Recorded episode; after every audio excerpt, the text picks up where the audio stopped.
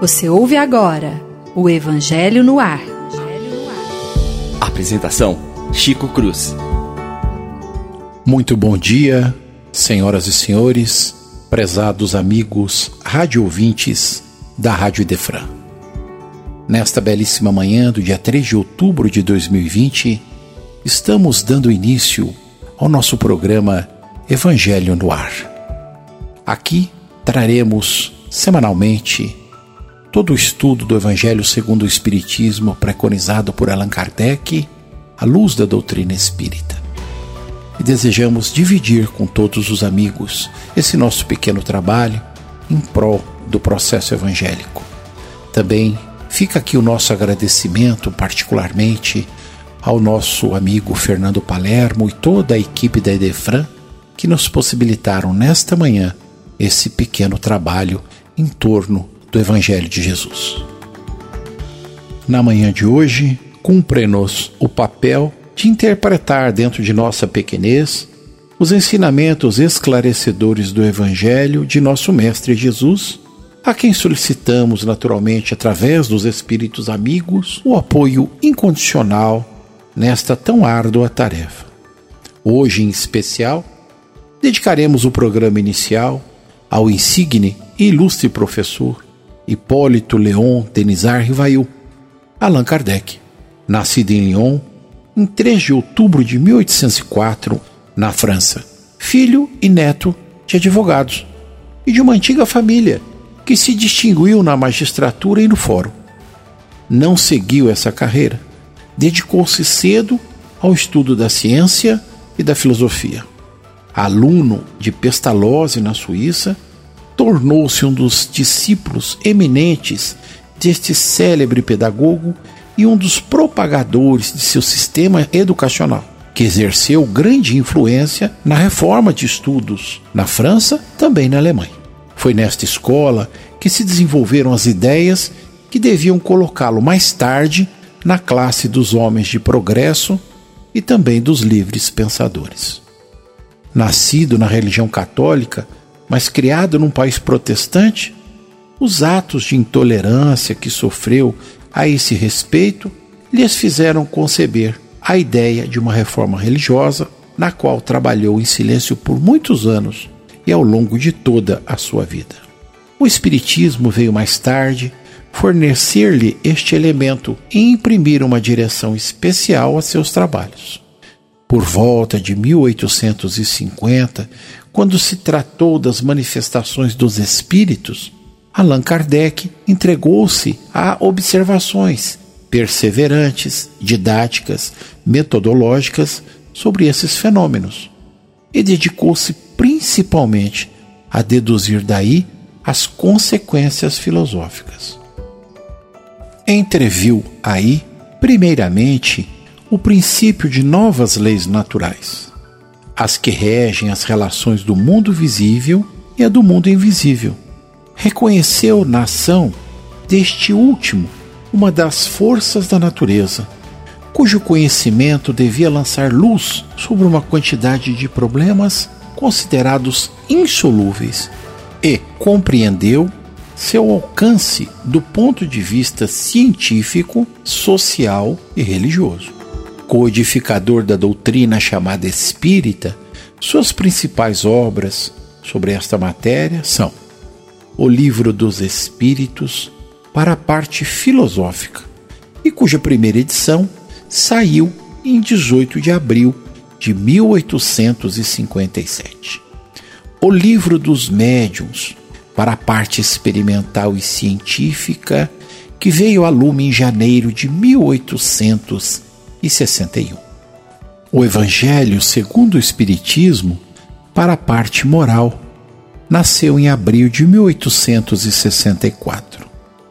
O céu e o inferno, ou a justiça de Deus, segundo o Espiritismo, foi publicado em agosto de 1864 e 65. A Revista Espírita, também conhecida como Jornal de Estudos Psicológicos, coletânea mensal, começada em 1 de janeiro de 1858. Fundou em Paris, em 1 de abril do mesmo ano, a primeira sociedade espírita regularmente constituída com o nome de Sociedade Parisiense de Estudos Espíritas, cuja finalidade exclusiva é o estudo de tudo que pode contribuir para o progresso dessa nova ciência. Finalmente, em 1868, lança a Gênese, ou Os Milagres e as Predições, segundo o Espiritismo. A ciência é chamada a constituir a Gênese segundo as leis da natureza. Deus prova sua grandeza e seu poder pela imutabilidade de suas leis e não pelas suas suspensões. Para Deus, o passado e o futuro são o presente. Allan Kardec se defende de ter escrito algo sobre a influência de ideias preconcebidas ou sistemáticas. Homem de caráter frio e calmo, ele observou os fenômenos e deduziu as leis que os regem. Foi o primeiro a lhes dar a teoria e formar um corpo metódico e regular, demonstrando que os fatos falsamente qualificados de sobrenaturais estão submetidos a leis. Eles os faz entrar na ordem dos fenômenos da natureza e destrói assim o último refúgio do maravilhoso e um dos elementos da superstição. Durante os primeiros anos em que se tratou de fenômenos espíritas, estas manifestações foram mais objeto de curiosidade do que assunto de meditações sérias. O livro dos Espíritos fez considerar a coisa sob um aspecto completamente diferente. Então, foram abandonadas as mesas giratórias que haviam sido somente um prelúdio, e aderiu-se a um corpo de doutrina que abarcava todas as questões interessando a humanidade. Em poucos anos, essas ideias encontraram inúmeros adeptos em todas as classes da sociedade e em todos os países. Esse sucesso sem precedentes deve-se, sem dúvida, a simpatia que essas ideias encontraram, mas ele é devido também, em grande parte, à clareza, que é um dos caracteres distintivos dos escritos de Allan Kardec.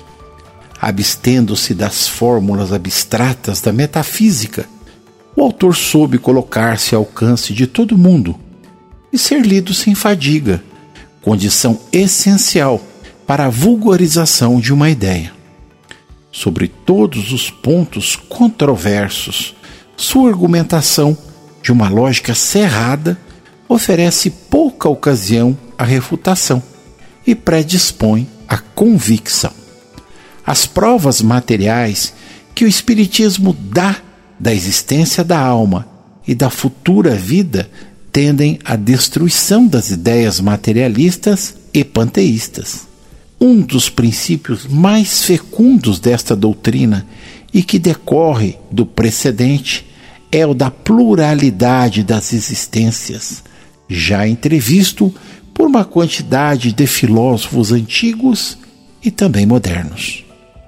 O Espiritismo demonstra sua realidade e prova o que este é um dos atributos essenciais da humanidade. Deste princípio, decorre a solução de todas as anomalias aparentes da vida humana, de todas as desigualdades intelectuais, morais e também sociais. O homem sabe assim de onde vem, aonde vai, para que fim está na terra e por que sofre.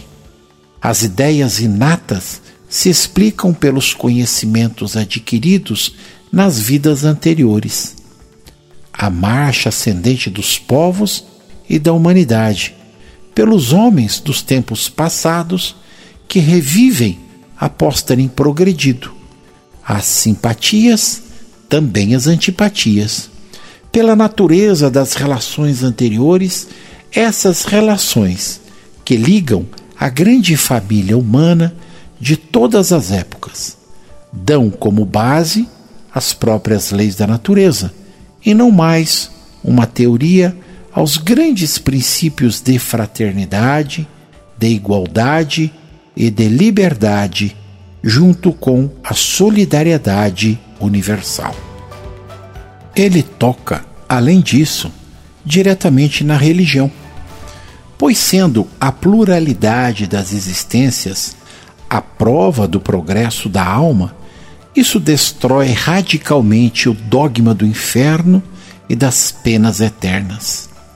Incompatível com esse progresso. Com esse dogma ultrapassado, caem os inúmeros abusos dele originado. Enfim, em vez do princípio fora da igreja não há salvação, que sustenta a divisão e a animosidade entre as diferentes seitas, o que fez derramar tanto sangue.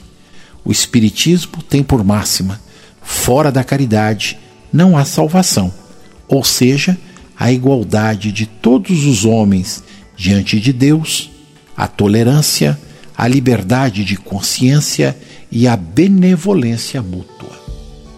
Em vez da fé cega que aniquila a liberdade de pensar, ele diz: não há fé inabalável senão aquela que pode mirar a razão frente a frente em todas as idades da humanidade. Para a fé é preciso uma base, e esta base é a inteligência perfeita do que se deve crer. Para crer, não basta ver, é preciso, sobretudo, compreender.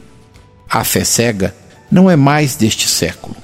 Ora, é precisamente o dogma da fé cega que faz hoje o maior número de incrédulos, porque ela quer impor-se e exige a abdicação de uma das mais preciosas faculdades do homem, o raciocínio e o livre-arbítrio.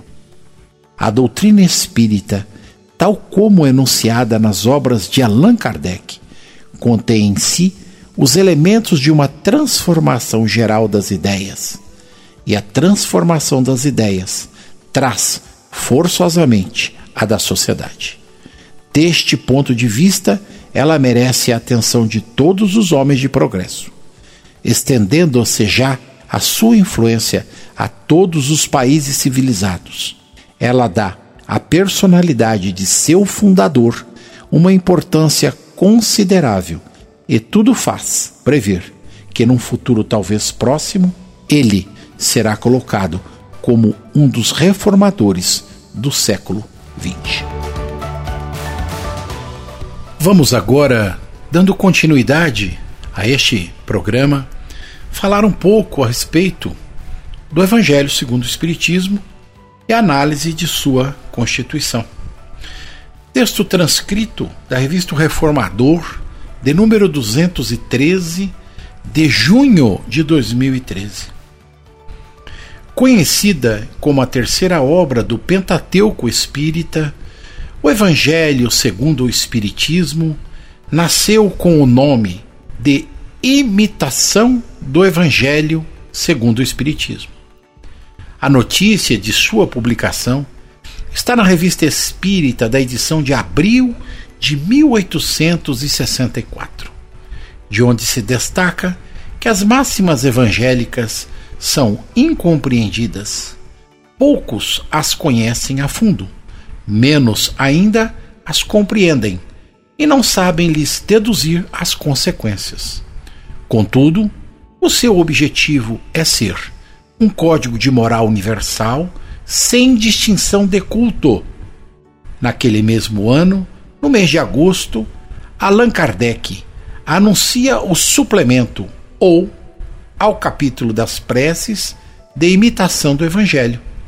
E no mês de dezembro é publicada uma mensagem sobre o livro assinada pelo Espírito da Verdade, psicografado em Bordeaux.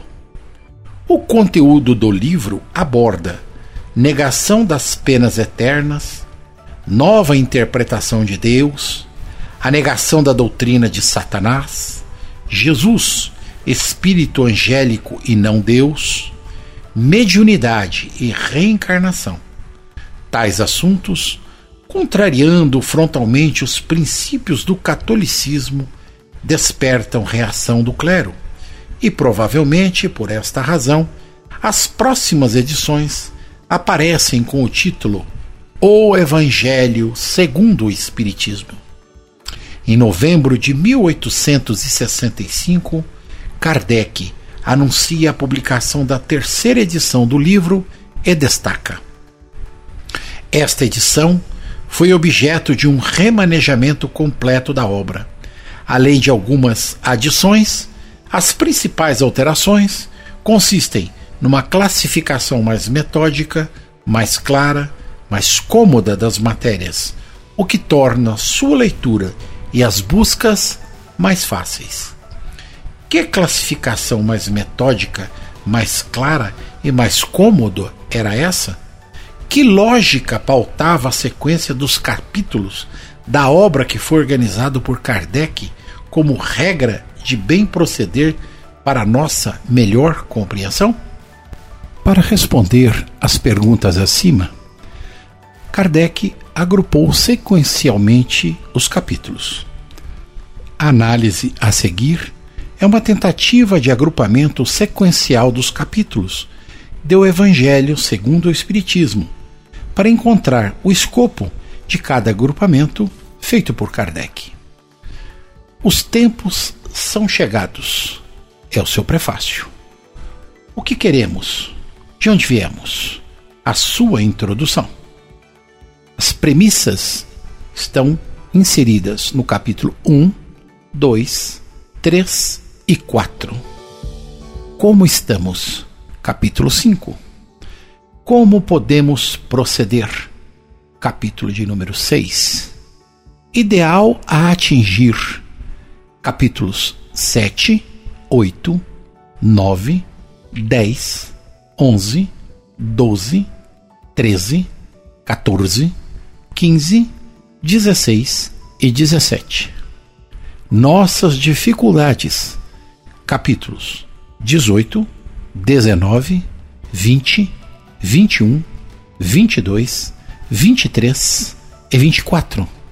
E nossas diretrizes. Capítulos 25, 26, 27, 28. O alerta de que os tempos são chegados encontra-se no prefácio da obra, dando sinal para se estar vigilante, garantindo a proteção do plano espiritual. O que queremos e de onde viemos?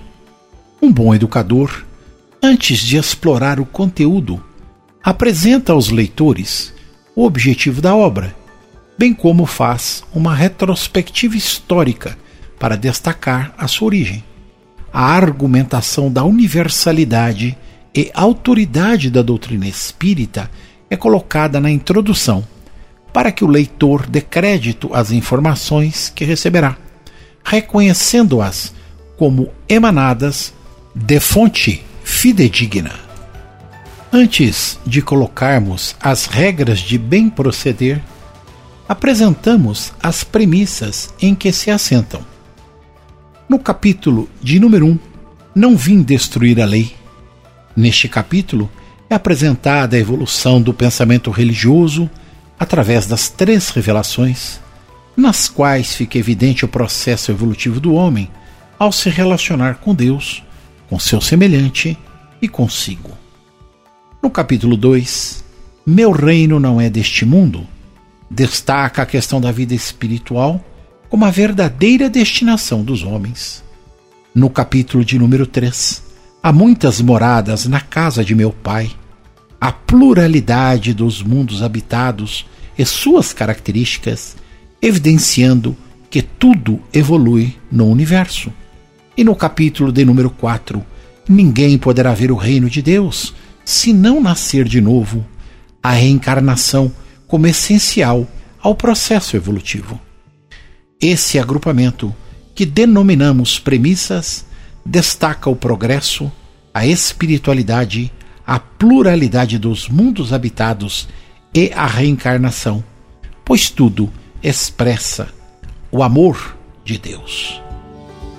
No capítulo de número 5, Bem-aventurados os aflitos, Kardec responde a pergunta de como estamos. Lembrando que no capítulo 3 já havia sido informado que vivemos em um mundo de expiação e de provas, onde há sofrimentos, o qual, entretanto, pode dar ensejo à transformação moral. Para que possamos compreender o porquê dos sofrimentos, Kardec discorre sobre sua justiça, suas causas atuais e anteriores, bem como sobre o esquecimento do passado. Temas como suicídio e loucura, perda de pessoas amadas, mortes prematuras, melancolia, aborto e eutanásia, provas voluntárias. A felicidade não é deste mundo. Ignorar o sofrimento do próximo são esclarecidos à luz da revelação dos Espíritos. Assim apresentadas as causas de nossos sofrimentos, podemos perceber os motivos de resignação que nos levam a bem sofrer, provando nossa fé e valorizando a vida espiritual. É nesse panorama que o ser começa a cogitar do caminho para a nova realidade que se apresenta no capítulo seguinte. O capítulo de número 6 nos apresenta a temática do Cristo Consolador. Só a vivência da ética cristã será capaz de transformar nosso planeta em um mundo de regeneração. E ela compreende amar e instruir-se com respeito às leis morais, ter fé inabalável no futuro e praticar a caridade. Para tanto, há um ideal a atingir, que é apresentado nas bem-aventuranças.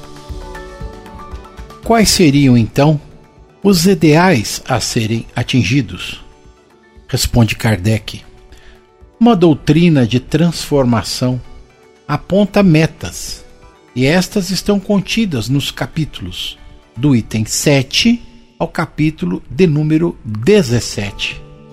A última meta, a perfeição moral, será atingida quando adquirirmos todas as anteriores: humildade, simplicidade, paciência, doçura, misericórdia, amor incondicional, retribuição do mal com o bem, piedade, distinção entre parentela material e espiritual, caridade e fidelidade às leis de Deus. Nossas dificuldades, como todas as transformações, estas de ordem moral, também se deparam com dificuldades, as quais estão apresentadas nos capítulos de número 18 a 24 são elas: não aceitação das expiações e provas, relações familiares difíceis, estender os laços familiares a toda a humanidade, preguiça, má vontade, fé vacilante e presunção. As novas diretrizes têm apontado as dificuldades e o bom educador indica-nos o caminho a seguir exposto nos capítulos de número 25, 26, 27 e 28, nos quais somos exortados a confiar agindo, desapegar-nos dos bens materiais, exercer a mediunidade à luz dos princípios do Espiritismo com Jesus, trabalhar voluntariamente em favor do bem, cultivar o hábito da prece, por si e pelos irmãos necessitados e vigiar o nosso pensamento constantemente. Fica aqui esta tentativa de compreensão da lógica que poderia ter sido usada para compor as sequências dos capítulos do Evangelho segundo o Espiritismo. O que realmente importa, entretanto, é que a moral cristã, tal qual apresentada, é a única forma possível de favorecer a transformação moral dos indivíduos e dos povos, como nos esclarece Joana de Ângeles. Quando o Evangelho tornar-se estatuto seguro e indiscutível para as nações, os homens estarão aptos a adentrar o pórtico da nova era. Acreditamos, prezados ouvintes, que desta forma fizemos neste programa todo um contexto e um conteúdo de Kardec como professor, como mestre, como codificador da doutrina. Dá-nos claramente as visões do princípio moral e ético do Evangelho de Jesus, explicando-nos textualmente como deve ser o proceder de cada um de nós, como indivíduos, pessoais, sociais, inseridos num contexto onde cada ser é irmão fraterno, oriundo do mesmo Pai, não faz divisão entre religiões, não nos dá entender que há prerrogativas deste ou daquele, muito pelo contrário, e todos nós sabemos do processo de grandiosidade que Deus, nosso Pai, nos oferece através do crescimento e da evolução espiritual.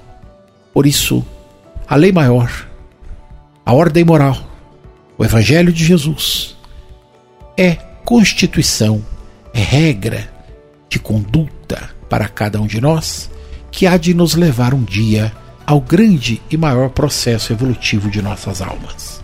Agradecidos a todos os radiovintes, desejamos um excelente final de semana a todos aqueles que participam conosco deste programa, solicitando a divulgação do mesmo junto à comunidade espírita e simpatizantes, bem como deixamos aqui nossa gratidão, uma vez mais, a Jesus pela oportunidade que nos dá de podermos, de alguma forma, expor o seu evangelho de amor e de luz, rogando a Ele que abençoe a cada um de nós, as nossas famílias, nosso país. Que as bênçãos do alto estejam conosco, hoje e sempre. A Rádio Idefran apresentou o Evangelho no Ar. O Evangelho no Ar.